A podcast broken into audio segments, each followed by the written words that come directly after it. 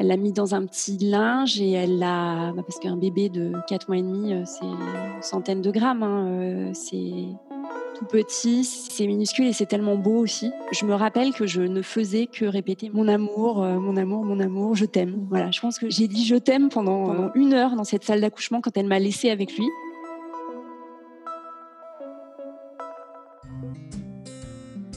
Bonjour, je suis Anne-Lise, maman et journaliste passionnée de parentalité et co-auteur du guide pratique Avoir un enfant à 40 ans ou presque. Je vous accueille sur le premier podcast dédié aux parents tardifs et aux familles atypiques. Vous y trouverez des conseils d'experts et des témoignages de parents quadras, sans filtre et sans tabou. Bienvenue sur Avoir un enfant à 40 ans. Elle a vécu trois grossesses, mais n'est devenue mère que d'un seul enfant. À 40 ans, Caroline est une mamange, admirable de résilience, convaincue que les épreuves douloureuses surviennent pour mieux la guider sur son chemin de vie. Elle revient pour nous sur le deuil périnatal qu'elle a vécu au cœur de l'épidémie Covid-19. Bonsoir Caroline, merci d'avoir accepté euh, mon invitation. Bonsoir Anise, je suis ravie d'être avec toi aujourd'hui. Est-ce que tu peux te présenter en quelques mots à nos auditeurs, euh, nous dire euh, qui tu es, ce que tu fais dans la vie, avec qui tu la partages? Alors bien sûr, j'ai eu 40 ans cette année. Je suis en couple avec Franck depuis euh, de très nombreuses années. Il a deux filles, Emma qui a 14 ans et Victoire qui a 12 ans. Donc on est une famille recomposée. Et j'ai eu un petit Benjamin il y a deux ans et donc un petit Samuel il y a quelques mois. Du côté professionnel, donc je travaille dans le marketing, dans une société, euh, un éditeur de logiciels euh, à l'international, et c'est un poste dans lequel je suis depuis quelques mois en fait. Je suis euh, rentrée dans la société en étant bien enceinte et en annonçant que j'étais bien enceinte. Donc voilà pour cette présentation. Ok, parfait. Tu vas nous raconter ton parcours de maternité, mais j'aimerais qu'on commence par parler du désir d'enfant. Est-ce que tu as toujours voulu être mère? Alors, euh, pas du tout. Je pense que ce, désir de maternité, il s'est construit euh, à partir de mes 35 ans, je dirais, donc sur le tard. Mmh du côté des femmes de ma famille, j'ai toujours baigné dans des messages qui étaient de dire, euh, voilà, il faut que tu sois indépendante, accomplis-toi en tant que femme. Ça passe pas forcément par la maternité cet mmh accomplissement-là. Ma mère m'a raconté que quand elle a elle a annoncé à, sa mère, ma grand-mère, qu'elle était enceinte de moi. Euh, elle lui a dit oh là là, euh, c'est encore des soucis les enfants. Euh, voilà, la maternité venait pas en premier dans l'identité. Oui, ce qui est assez original pour cette génération de femmes. Et j'ai baigné dans ces idées-là, avec pas d'injonction sur la maternité. Ma maman m'a jamais dit, quand j'avais 30 ans, quand est-ce que tu fais de bébé? Je pense que mes parents s'étaient toujours dit, oh, Caroline, elle n'aura pas d'enfant.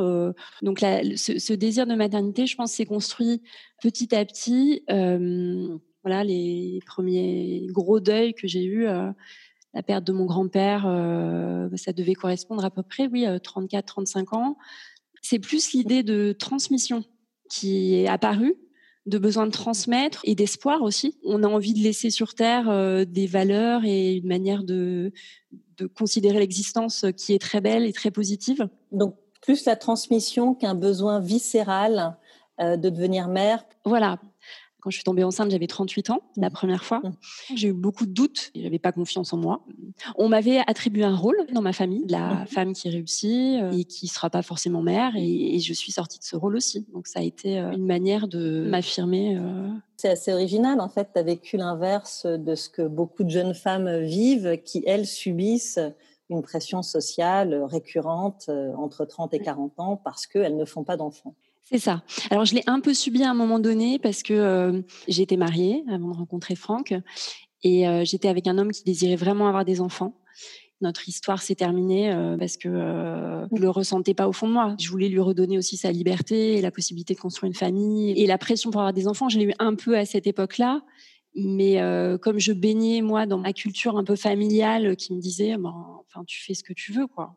Ma mère me disait même, tu peux le faire sur le tard. J'ai des exemples dans ma famille. Euh, ma tante qui a eu euh, sa fille, je crois, vers 41 ou 42 ans. Le seul doute que j'avais, c'était que ma maman a été euh, préménopausée très très tôt, aux alentours de 40 ans. J'entendais ma mère me dire, ben, vraiment, si tu te décides, moi j'ai eu cette historique-là, dans la famille, des fois, c'est plus possible à partir de 40 ans. Et puis, mmh voilà. Mais c'était juste une information. C'était pas une injonction ou quelque chose qui me mettait une pression. En tout cas. Comment se déroule cette première grossesse? Déjà, est-ce que tu tombes facilement enceinte à 38 ans? J'ai arrêté ma pilule au mois de mai. Entre-temps, j'ai changé de job. On va dire que c'est récurrent. Hein. Je change de job, je tombe enceinte. C'est revenu pour Samuel aussi. Donc euh, voilà, c'est assez euh, rigolo, entre guillemets. Donc j'ai arrêté ma pilule au mois de mai et au mois de septembre, je n'étais toujours pas enceinte. J'ai eu besoin un peu de me rassurer. Donc je suis allée voir mon gynécologue qui m'a prescrit des examens euh, de sang un peu plus poussés, un bilan, avant des mesures, enfin des examens un peu plus invasifs. Mais là, pour l'instant, on était vraiment sur la prise de sang. Et quand je suis revenue le voir euh, avec mes résultats, il m'a regardé, il m'a dit, on va faire une petite écho. Et en fait, j'étais enceinte.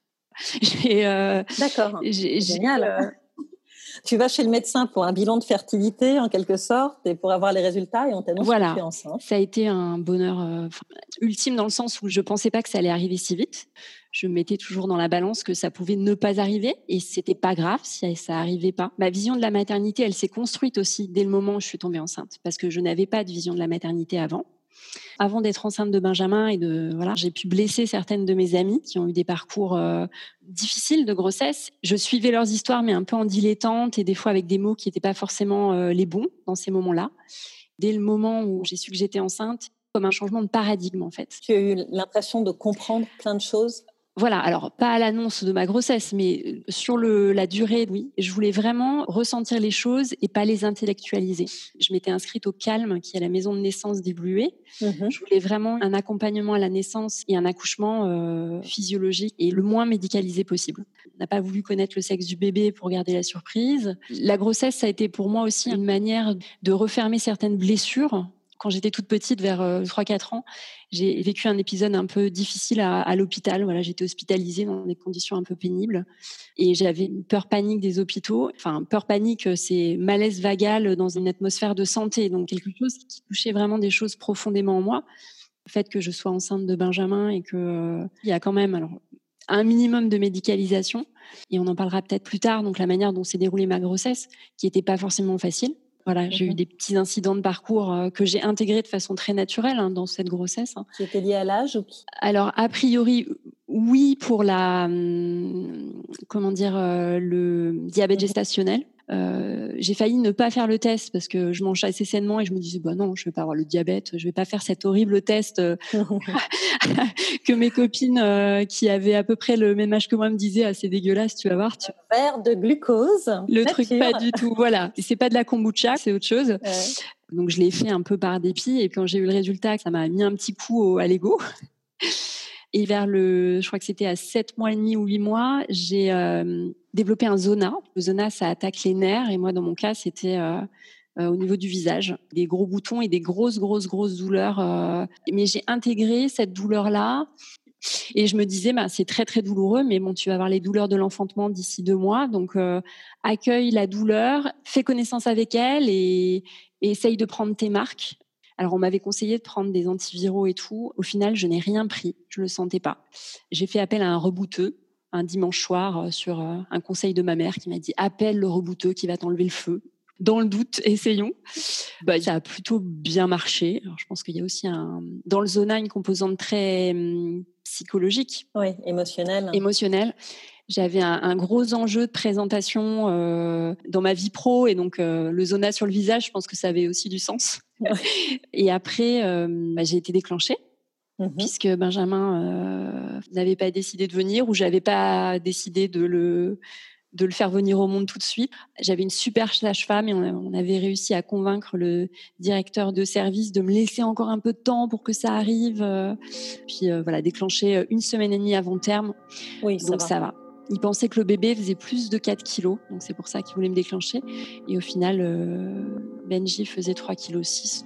D'accord. C'est plus vraiment l'accouchement euh, physiologique dont tu rêvais puisqu'on te déclenche. Voilà. Donc il y a l'étape d'acceptation, d'acceptation de se dire euh, je serai pas dans l'environnement qui est celui que je connaissais parce que les maisons de naissance vous allez visiter, tu as des réunions régulièrement, tu as l'impression de rentrer un peu dans un parcours de naissance pour le bébé qui est un peu euh, de tribu, je sais pas comment le dire mais c'est rassurant. Et je me retrouve effectivement à rentrer à la clinique et on me dit ben vous allez accoucher dans deux jours. On médicalise, on me met un premier tampon pour essayer de déclencher l'accouchement. Ça marche pas. le soir on me dit ben on va vous mettre une perfusion. On me met une perfusion donc d'ocytocine. Euh, pour déclencher l'accouchement. J'arrive à négocier avec ma sage-femme que ça se passe euh, dans le rythme où ça devait se passer, avec un minimum de produits injectés pour que les choses viennent euh, de façon, euh, tu vois, progressive. Euh, mhm. Oui, ils m'ont mis ma perfusion, il devait être 19h. J'ai perdu les os quelques heures après. Donc j'étais dans une salle d'accouchement assez classique, mais avec quand même une salle de bain, avec une baignoire, un gros ballon, mhm. possibilité de mettre de la musique. Ça, c'est vraiment génial, parce que c'est assez rare de pouvoir accoucher en musique. Ben, en fait, je m'étais bien renseignée avant pour pouvoir dire, voilà, j'amène ça. Euh, en, gros, on demande en disant, ben voilà, pour moi, c'est comme ça, parce que c'est ça qui me fera du bien. Et les équipes sont assez ouvertes. Donc, je m'étais fait ma petite playlist de musique un peu planante. Euh, j'avais mon ballon. Euh, j'avais eu la chance d'avoir un monitoring euh, où je pouvais me mouvoir partout dans le service. J'attendais que ça arrive et c'est arrivé. Alors, les déclenchements, m'avaient un peu prévenu, mais on m'avait laissé un peu la surprise, hein, parce que sinon, c'est pas rigolo. Ça part très fort. C'est ce qu'on entend dire souvent. J'ai perdu les os et je suis montée en douleur tout de suite dans le vif du sujet. Et est-ce que tu as accouché rapidement? Non, j'ai mis 12 heures à sortir mon petit garçon. J'ai pas accouché, euh, on va dire, de façon rapide. J'avais choisi de faire une partie du travail dans la baignoire sans péridurale. Et à un moment donné, euh, bah, je pense qu'il était un peu coincé, le mhm. Benjamin. La sage-femme a passé euh, la tête par la porte de la salle de bain et a dit Vous voulez la péridurale? Donc, forcément, vous répondez On m'a posé la péridurale et là, effectivement. Euh, ça, a permis d'accélérer un peu le, travail, c'est ça? Non, je pense que ça l'a plutôt bloqué. J'ai pas réussi à pousser, en fait. C'était pas, j'avais pas la technique. Voilà, j'ai eu les forceps, j'ai fait une belle hémorragie à la fin, à la délivrance du placenta. Mhm. on m'a mis une perfusion et l'hémorragie s'est arrêtée, mais euh, j'ai bien perdu, je crois, un litre et demi de sang. Donc, c'était pas un accouchement de tout repos. Voilà. Oui, c'est ça. Un accouchement un peu rock'n'roll quand même, après une grossesse teintée de, choses plus ou moins sympas. Et euh, comment est-ce que tu as accueilli euh, ce petit garçon à 38 ans, toi qui étais euh, la working girl de la famille? Comment est-ce que ça s'est passé? Est-ce qu'il y a eu une évidence dans cette rencontre J'ai cette image et je pense que je la garderai toute ma vie de ce petit bonhomme qu'on pose sur le ventre, qui remonte un peu pour prendre le sein. Son regard en fait, cette sensation de déjà de le connaître, ce lien un peu animal, mais d'un autre côté, cette sidération de voir la matérialisation du bébé. Moi, j'ai presque eu l'impression à un moment donné, alors je pense que c'était la fatigue, plus j'avais perdu beaucoup de sang, mais j'avais presque l'impression de m'être dédoublée. Ce petit bébé sur le ventre, je le voyais commencer à téter et j'avais l'impression en même temps d'être lui et d'être moi. J'ai eu besoin de le protéger, mais l'amour s'est construit jour après jour. Ça n'a pas été une évidence euh, dès le départ, euh, comme ça l'a été pour Samuel après. Mmh, mmh. Du coup, après cette première euh, expérience de maternité plutôt réussie, plutôt sereine, tu vas vivre deux autres grossesses qui se soldent par un échec, dont un très récent, au cœur de l'épidémie du Covid-19. Est-ce que tu peux revenir sur ces deux moments forts de ta vie? Je retombe enceinte. Benjamin avait un peu plus d'un an. Je vais pour une échographie de datation. J'y vais avec ma maman et dans la mmh salle d'attente, en rigolant, je lui parle euh, d'une blogueuse qui s'appelle Paola Carla, euh, que j'aime beaucoup et qui a eu des jumeaux. Et ma mère qui me dit Bah non, toi des jumeaux. Euh. Je rentre dans la salle d'examen. La personne qui fait l'échographie me dit Bah il y a deux sacs. Je lui dis pardon. je lui dis pardon, puis d'un autre côté, j'accueille le truc. Alors j'accueille le truc en me disant Mon Dieu, Franck, à me faire euh, une, une, attaque. Oui, euh, ça. Et ce que je comprends tout à fait, hein, parce que c'est. Oui, parce que vous aviez déjà trois enfants à la maison. Voilà. On parlera un peu plus tard euh, de, tout à la fait. famille recomposée, mais. Donc c'était un gros challenge. Après, il y a toujours des solutions. Et en fait, lors de cette échographie, donc elle me dit effectivement il y a deux sacs, mais ils sont pas trop développés, donc il faut refaire une échographie dans une semaine mes taux d'hormones étaient, de grossesse étaient déjà assez élevés. Donc, ça allait aussi dans la logique d'une grossesse gémellaire, que ça soit pas trop développé, mais avec un taux assez élevé. Une semaine après, je vais repasser l'échographie et en fait, elle me dit, ben, ça n'a pas bougé. Euh, je vais appeler un, le chef de service. Et le chef de service arrive euh, et effectivement, on confirme le diagnostic. Euh, mais la machine bug. D'accord. La maintenance du service qui vient. Et la personne me dit, euh, elle ne connaît pas la situation, mais bon, il y a certains moments où euh, vous avez besoin d'être plus soutenu que tiré vers le bas. Et la personne me dit, euh, avec un grand sourire, vous voulez les photos Vous voulez Enfin voilà. Le chef de service m'avait annoncé qu'il fallait faire un, une mmh. intervention médicale de grossesse. Donc, je me préparais. J'étais en pleurs sur la table d'examen. Mais, euh, Et là, on te propose les photos de tes enfants. Euh. Et, c'est là que je me rends compte aussi que euh, dans la maternité, on ne sait jamais. Une amie me dit je suis enceinte, etc. Maintenant, ma première question, c'est ça va? Comment tu vas? Au lieu de dire bravo, félicitations, etc la maternité, elle a tellement de visages. Mmh ça partait pas d'un mauvais sentiment, hein, cette réflexion, et c'était plutôt sympa de me dire, euh, vous voulez garder des images si c'était un contexte euh, habituel, on va dire, de, grossesse qui se passait bien. Mmh. Mais là, pour le coup, euh, ouais, c'était très blessant.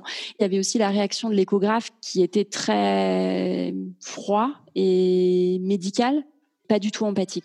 J'ai même écrit à la clinique, j'ai jamais eu de réponse. J'ai écrit une lettre qui m'a fait beaucoup de bien déjà, en disant que dans certains contextes, il y a quand même un gros manque d'humanité. Mhm. Au-delà de l'annonce qui était difficile, mais que j'entendais parce que ben c'était euh, un début de grossesse, c'était des jumeaux.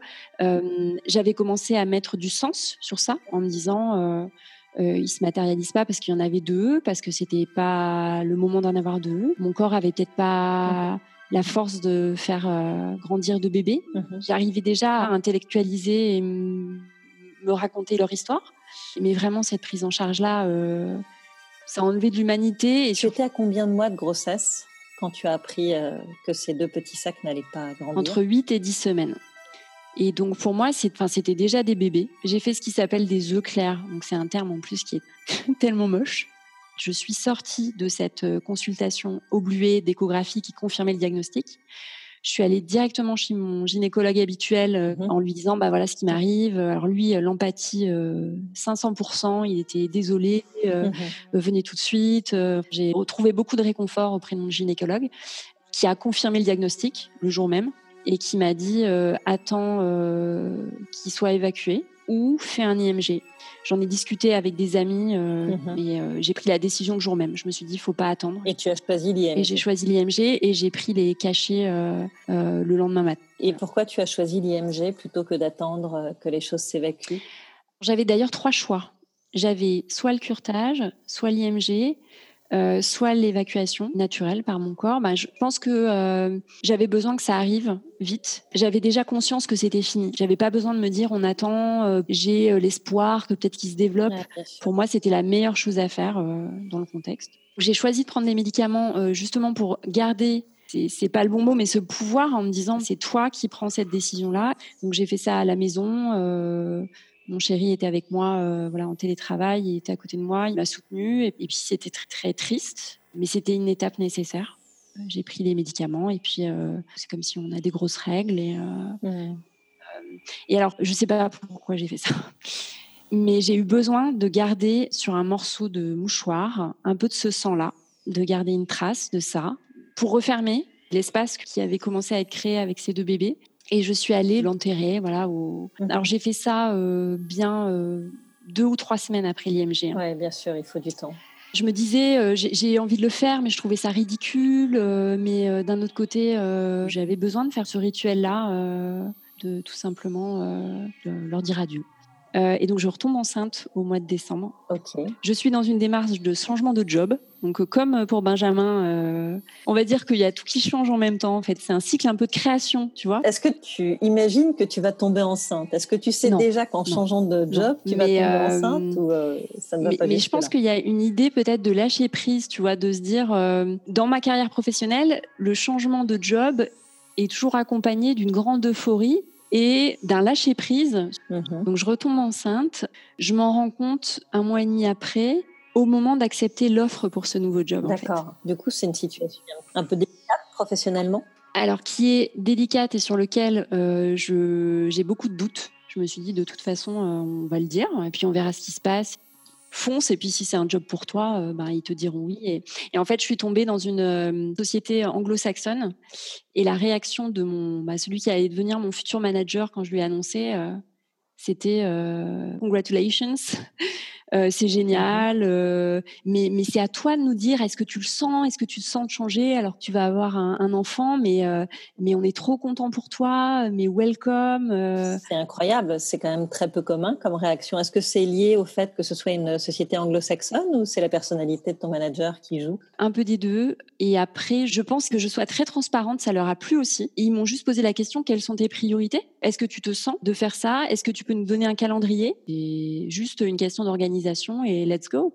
Donc j'ai été très très surprise. J'imagine. Je suis rentrée à ce nouveau poste, j'étais enceinte de euh, trois, mois et demi. Euh, Une grossesse qui avait bien commencé Qui avait commencé euh, très bien, écho de contrôle avec un petit cœur qui battait, qui se développait bien, écho de datation où on a découvert que c'était un petit garçon. Donc ça c'était mi-février 2020, puis arrive le Covid. Mmh. Donc là, changement d'ambiance. Changement d'ambiance. J'ai pu rester en télétravail à partir du début du mois de mars. Donc j'étais à prendre mes marques dans mon poste, tout en entendant parler de cette épidémie au départ euh, de façon un peu anecdotique, en se mhm. disant bah voilà ça va passer d'ici 15 jours. Et, puis en fait euh, j'ai 40 euh, ans à la fin du mois de mars. Ça fait 10 bons jours que je tousse beaucoup.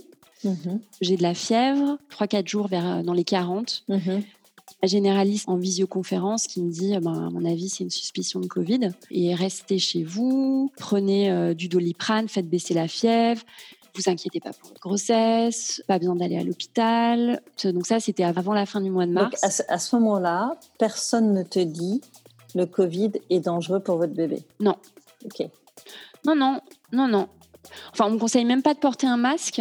Ma généraliste que j'ai eu deux fois au téléphone me dit euh, si vous sortez, elle me conseille pas forcément un masque, mais je vous fais quand même une ordonnance au cas où de masque. Je suis allée à la pharmacie essayer de chercher mes masques, il n'y en avait mhm. pas. Mon mari me sort des masques de chantier que je porte en dilettante parce que le gouvernement dit euh, le masque ne sert à rien. Voilà, mais non, mais c'est une petite épidémie, il n'y a pas besoin. Donc euh, je le mets un peu en dilettante pour aller voter, mm. pour aller chercher mon fils à la crèche, pour aller faire mes courses en bas de la maison. Il y a quelqu'un qui éternue à côté de moi euh, dans la queue du magasin, mais bon, j'avais dans l'idée que les défenses immunitaires sont fortes quand on est mm. enceinte. je me sentais invincible en mm. fait. Et deux jours avant mes 40 ans, donc fin mars, j'ai des sensations un peu bizarres dans le ventre des lourdeurs, euh, mais je me dis que c'est juste. Euh, et puis j'ai beaucoup toussé, donc j'avais peur d'accoucher, de faire une fausse couche mmh en, toussant énormément. Mmh et en fait, toujours ma généraliste me dit non, non, mais euh, vous en faites pas, vous n'avez pas de saignement, non, bah, tout va bien, etc. Le jour de mes 40 ans, je souffle mes bougies et je cherche sur Google l'adresse d'une sage-femme dans le coin qui puisse venir à la maison me faire un monitoring mmh parce que j'ai une intuition. D'accord. Il y a quelque chose qui ne va pas. Euh, je le sens, je le sens, ça va pas. Et le lendemain, à 8h30 du matin, je perds les os dans mon lit. À 4 mois de grossesse. En milieu de grossesse, ouais.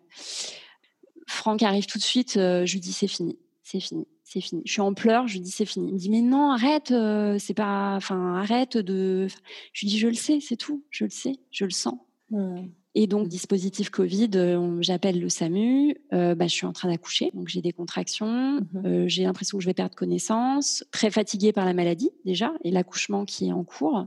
Une ambulance arrive avec deux personnes complètement blanc, avec le masque, avec tout. Mhm. J'arrive encore un peu à marcher, mais ils me mettent une bâche. Enfin bref, je suis extraite de chez moi, je vais dire. Je vais aux urgences de l'hôpital Trousseau je sais que c'est fini. Et euh, l'ambulancière euh, essaye de me remonter le moral en me disant Mais euh, vous savez pas, c'est peut-être une fissure, machin. Je lui dis Mais il est déjà engagé, donc je, sens, je le sens, mon bébé. Je le sens, c'est tout.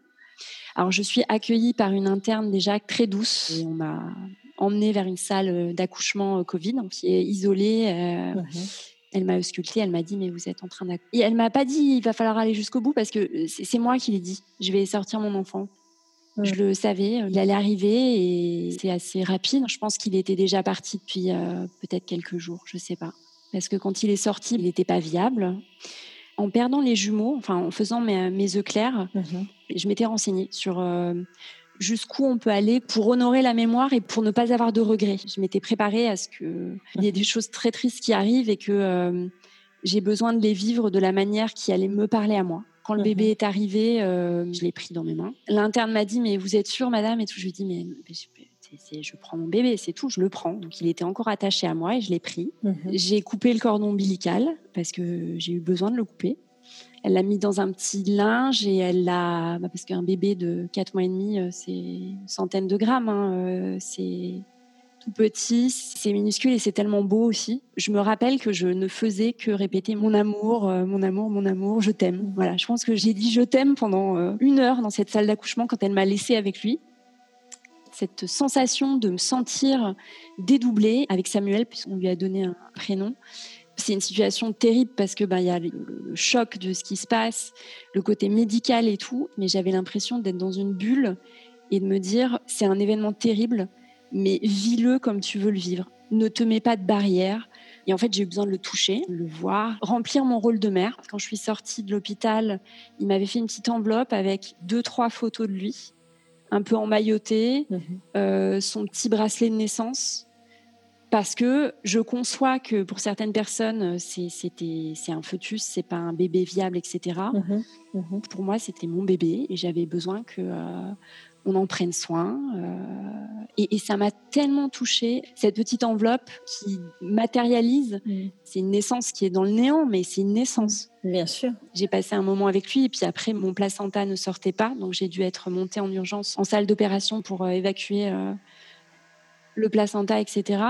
Euh, ils m'ont fait une rachie anesthésie. Enfin, l'équipe était adorable et pourtant on était en, fin mars. Euh, Dans une ambiance hyper anxiogène. Et en fait, il n'y avait pas du tout ça. Je pense que je suis très très bien tombée. Une équipe adorable, euh, une chef de service qui m'a tout expliqué. J'ai accouché deux heures après la perte des os. C'était très rapide. Mm. Il fallait attendre des auscultations avant que je puisse rentrer chez moi et et je me rappelle avoir beaucoup pleuré, mais à voir aussi, euh, c'est des choses qu'on sent en fait. J'ai l'impression que j'ai été préparée à un moment donné à ce que ça arrive. Oui, c'est extrêmement douloureux. Franck est venu me chercher avec Benjamin, mon petit garçon, euh, en fin de journée. J'ai laissé le petit bébé euh, qui vous font signer des papiers. Qu'est-ce que vous voulez faire? Oui, parce que tu as plusieurs solutions dans ce cas-là. Ouais, j'ai laissé le corps à l'hôpital au départ. Mhm. Vous avez 15 jours ou un peu plus pour changer d'avis. Mhm. Et il ne faut pas hésiter à changer d'avis. On a changé d'avis sur le fait qu'il euh, y ait une autopsie et qu'on récupère le corps. Une semaine après euh, l'accouchement, euh, c'est venu comme une évidence. Dans ce déroulé du deuil, il y avait besoin de cette période de latence à un moment donné. Et je pense que c'est pour ça qu'il y a une période où vous pouvez changer d'avis. Quelles sont les options concrètement? Soit vous laissez le bébé à l'hôpital il est incinéré de façon anonyme, ou il s'anonymise mhm. en fait. Vous pouvez récupérer le corps et vous pouvez l'enterrer ou vous pouvez euh, faire une crémation. Vous, vous avez opté finalement pour... Euh, Alors le choix a été difficile à faire. On a opté pour la crémation. Faire une sépulture, c'est quand même laisser une trace très évidente dans notre histoire familiale. J'avais besoin qu'elle soit symbolique, qu'elle soit pas euh, comme une pierre lourde qui reste dans un cimetière. Comme quelque chose de très pesant. De très pesant et qui reflète aussi que c'était un petit bébé qui n'était pas viable au moment où il est venu au monde. Le feu alchimise les choses. Mhm. Et j'ai besoin que la transformation de son petit corps, ça soit une alchimie qui laisse la place à mhm. d'autres choses. Mhm. C'était une façon de clore euh, cet épisode tout en ouvrant sur d'autres possibles. Exactement, c'est tout à fait ça. Samuel a eu un petit cercueil. Euh, j'étais toute seule dans toutes les étapes. Ce qui... ne simplifie pas les choses pour faire son deuil. Et donc, on est allé chercher ces petites cendres au crématorium et on est allé les disperser euh, dans la nature dans un endroit qu'on aime euh, énormément et qui a beaucoup de souvenirs heureux et aujourd'hui d'un petit bout de chou qui s'est matérialisé que quelques mois. Est-ce que Samuel est inscrit sur votre livret de famille? Est-ce que vous aviez cette possibilité? Est-ce que vous l'avez choisi? Oui, j'étais au-delà des 17 euh, semaines. Enfin, il y a une limite mhm. euh, vis-à-vis de la loi où il y a un certificat de naissance et de décès. Mais comme j'étais en dessous des 22 ou 23 semaines, il porte juste un prénom. Il n'apporte pas de nom. Il est inscrit au livret de famille, il est matérialisé dans notre histoire de famille. Et, euh, c'est aussi le, le, fait que ça soit le Covid, euh, que euh, c'est une injustice. C'est beaucoup de tristesse et, la colère qui monte de jour en jour pour moi. C'est complètement hallucinant d'avoir pas su protéger en fait. Justement, en parlant de cet aspect-là, très médical, est-ce que tu fais immédiatement le lien entre euh, cette perte des os, le décès de cet enfant et le Covid ou est-ce que c'est quelque chose qu'on t'explique par la suite? Je fais immédiatement le lien. Je sais que quand on a une grosse infection, une grippe ou est enceinte, ça peut être dangereux. Et ça peut conduire à des Mmh. fausses couches. À Trousseau, on m'a fait euh, deux tests papillons là dans le nez Mhm. qui sont revenus négatifs. Et c'est à l'autopsie du placenta et du bébé que on a trouvé une charge virale énorme Covid-19.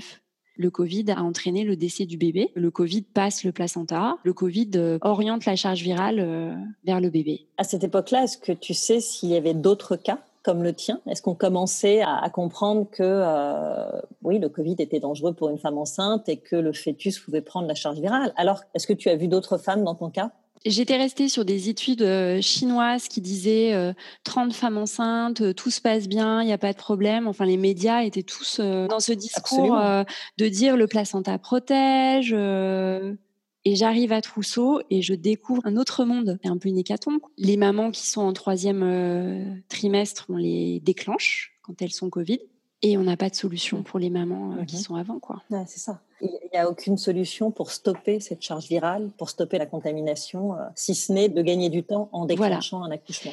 aucune connaissance euh, définie. L'équipe médicale m'a avoué que, avec d'autres mots, hein, qui naviguaient à vue et qu'on ne Mhm. savait pas. quoi. Ouais, Je sûr. découvre en fait le, le vrai visage de cette maladie.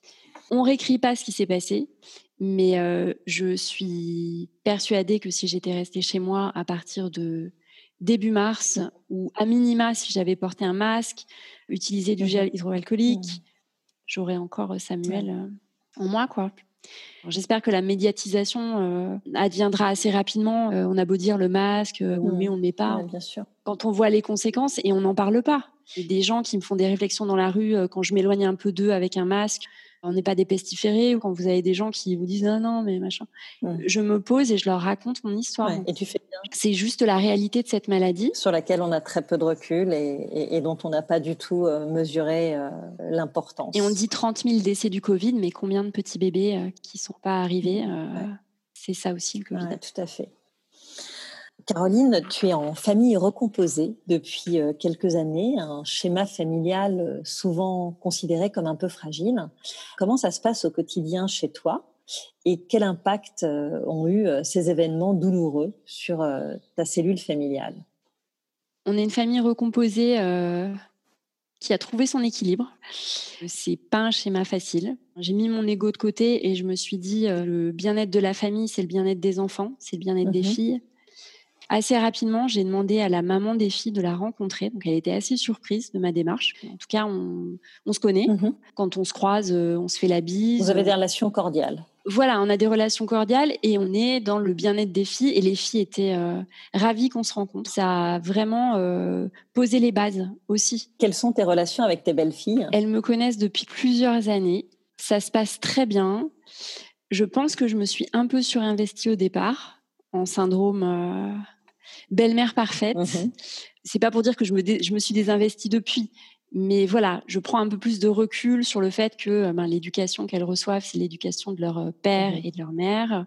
Puis, euh, surtout depuis que j'ai Benjamin, cette idée de transmission, je l'applique encore de plus en plus avec mes belles-filles. Mhm. Donc ça peut être des choses que j'aime faire, le yoga, la méditation. On en fait déjà depuis quelques temps ensemble. Et euh, l'arrivée de Benjamin a été préparée. Mhm. Elle demandait un petit frère, hein, spécifiquement un petit frère depuis euh, quelques années. Et là, tu as joué euh, ta plus grosse carte. Bravo. C'est ça. Je sentais que c'était quand même un, comment dire, un changement lourd et qu'il fallait que ça communique. Ouais, bien sûr. Et en fait, j'ai eu euh, une idée de boîte à questions pour les filles où elles pouvaient euh, poser leurs questions euh, sans tabou autour de l'arrivée du petit frère que je recopiais dans un carnet hein, pour pas qu'on reconnaisse l'écriture de celle ou celui qui pose la question. Et puis on répondait, on préparait les réponses avec le papa, et puis on avait un conseil de famille où on se réunissait, puis on rigolait bien en plus. C'était, euh, il y avait des questions euh, de est-ce qu'on pourra lui apprendre des gros mots à euh, est-ce que papa va continuer à nous aimer Est-ce que ça sera notre vrai petit frère Ouais. ou notre demi-frère? Tu parvenais à avoir des vraies questions et à soulever des vraies inquiétudes en fait. Donc la boîte à questions, bah, écoute, c'est une, une super astuce pour nos auditrices parce qu'on on est nombreuses à être en, Mm. en famille recomposée euh, autour de 40 ans. Quel impact ont eu euh, les événements compliqués, l'interruption médicale de grossesse et le décès de, de Samuel Comment est-ce que vous avez amené les choses? Alors, les jumeaux, c'est le choix de Franck. hein. Il n'a pas Mhm. voulu leur en parler, donc on n'en a Mhm. pas parlé. Par contre, Samuel, comme euh, il y avait eu l'annonce, j'ai un peu évoqué le sujet, euh, mais j'en ai, Mhm. j'en ai pas parlé, j'en ai pas reparlé. Elles ont aussi d'autres préoccupations. Voilà. aussi leurs propres problèmes. Et ton fils euh, Benjamin était peut-être un peu jeune pour réaliser vraiment ce qui se passait. Oui, et d'un autre côté, on a eu des perturbations de sommeil et de, de la manière dont il se nourrit. Euh, je pense qu'il a mm. bien senti qu'il s'était passé quelque chose. Hein. Effectivement, même s'ils sont très jeunes, les enfants ont quand même euh, des antennes ah et sentent tout ce qui se passe. Ils sont même un peu médiums. Hein. Et du coup, il avait dû vivre les choses d'une façon très intérieure peut-être. Mais enfin, il m'a vu pleurer, il m'a vu triste, il m'a vu, il m'a vu sangloter et euh, je lui ai expliqué euh, avec euh, des mots qui me semblaient être les mots qu'on dit à un petit garçon de deux ans. je l'ai fait dans les moments où j'étais vraiment très triste et que j'étais avec mmh. lui et que j'avais pas d'autre mmh. solution que malheureusement d'évacuer moi ma douleur. Et puis il était là et je pouvais pas faire autrement, mais je lui parlais en même temps et je, je le rassurais. Mmh. Et Franck, alors Franck, il a su me soutenir, me tenir le visage vers la lumière, en fait. Pas avec forcément des mots, mais avec une, euh, une attitude qui me disait, mais va de l'avant, quoi. Je sais qu'il a été très très touché et qu'il était euh, impuissant et puis il a eu peur. C'est pas ce qui se passe. Hein. On accouche, peut se passer plein de trucs. J'en avais vécu quelques mois auparavant aussi. Hein, donc euh... ça, tu as vécu coup sur coup euh, de drames. Je pense qu'on peut parler de drames, de drames qui tiennent une place importante dans la vie d'une femme. Mmh, et, complètement. Et aujourd'hui, à 40 ans, comment est-ce que tu envisages euh, l'avenir? Qu'est-ce que tu imagines? Est-ce que tu te projettes dans une euh, potentielle euh, future grossesse? Ou est-ce qu'il faut encore du temps pour appréhender un nouvel enfant? Alors, je me voyais déjà retomber enceinte tout de suite, en fait. Mmh Pas pour remplacer Samuel, non. Pour me dire que, que c'est la vie avant tout.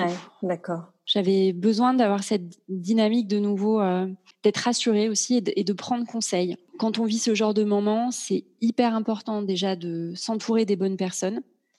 Et elles peuvent être n'importe où. Ça peut être dans votre famille ou ça peut être aussi euh, sur certains réseaux sociaux. J'ai des personnes qui ont vécu des choses euh, plutôt similaires pas hésiter à puiser de mhm. la force euh, n'importe où, en fait. Ce serait ton conseil aux femmes qui vivent ce deuil périnatal, donc de s'entourer, d'aller à la rencontre des personnes qui ont vécu euh, cette expérience douloureuse. Mais tu sembles faire preuve d'une grande résilience. Où est-ce que tu trouves cette force pour accepter les choses après avoir vécu deux événements de cette ampleur Je pense que c'est un chemin personnel. Les événements qui sont arrivés pour moi, ont toujours revêtu un sens que j'ai eu relativement peu de mal à trouver euh, a posteriori. Je m'appuie sur ça pour avancer, pour pas sombrer et pour pas me laisser gagner par la tristesse je voulais faire les choses moi-même, je me suis fait aider. J'ai une, psychologue euh, comportementaliste qui me suit depuis euh, quelques années. Ça a eu aussi du sens de la revoir. Euh, j'ai mis bien deux mois après l'accouchement parce que je savais pas vraiment si j'en avais besoin ou pas. Mhm. Et en fait, elle a ouvert des portes que j'osais pas ouvrir, qui m'ont fait aussi beaucoup de bien. Et après, rien n'est jamais figé. Et mhm. j'évoquais avec ma psy que j'ai toujours l'impression d'avoir un couvercle un peu sur moi parce que je suis fatiguée ou parce qu'il y a un événement qui, une émotion qui est trop forte, le couvercle saute et je reviens euh, à cette matinée euh, du 30 euh, mars où je perds les os et où tout le film se redéroule et où je tombe dans un trou noir. Oui, tu as des moments de rechute. Et qui s'espacent au fil du temps et que j'accueille comme s'espaçant au fil du temps. on est incroyablement bien fait et on a ce pouvoir-là en nous à s'autoriser à, à revivre. Mmh. Et mmh. c'est pour ça que ce chemin de maternité qui est compliqué, j'ai, je pense, commencé à relier les points entre eux et c'est ça qui m'aligne aujourd'hui. Et c'est apaisant. Écoute, ce sera le mot de la fin. Merci euh, infiniment pour euh, ton récit euh, très émouvant. Je t'en prie, Annelise, avec plaisir. Très enrichissant aussi pour les femmes qui nous écoutent. Merci beaucoup, Caroline. Au revoir. Merci à toi, chère auditrice, d'avoir écouté cet épisode. Avant de te quitter, je voulais te dire que j'accompagne les hommes et les femmes qui souhaitent devenir parents autour de 40 ans. Que tu sois en couple ou en solo, homo ou hétéro, je peux t'aider à concrétiser ton projet d'enfant. Je propose des rendez-vous découvertes d'une heure et il me reste quelques créneaux la semaine prochaine. Si tu penses que cela peut t'aider, rends-toi sur le site www.avoirunenfant à 40 ans.fr et clique sur l'onglet Coaching. À très vite pour un nouvel épisode.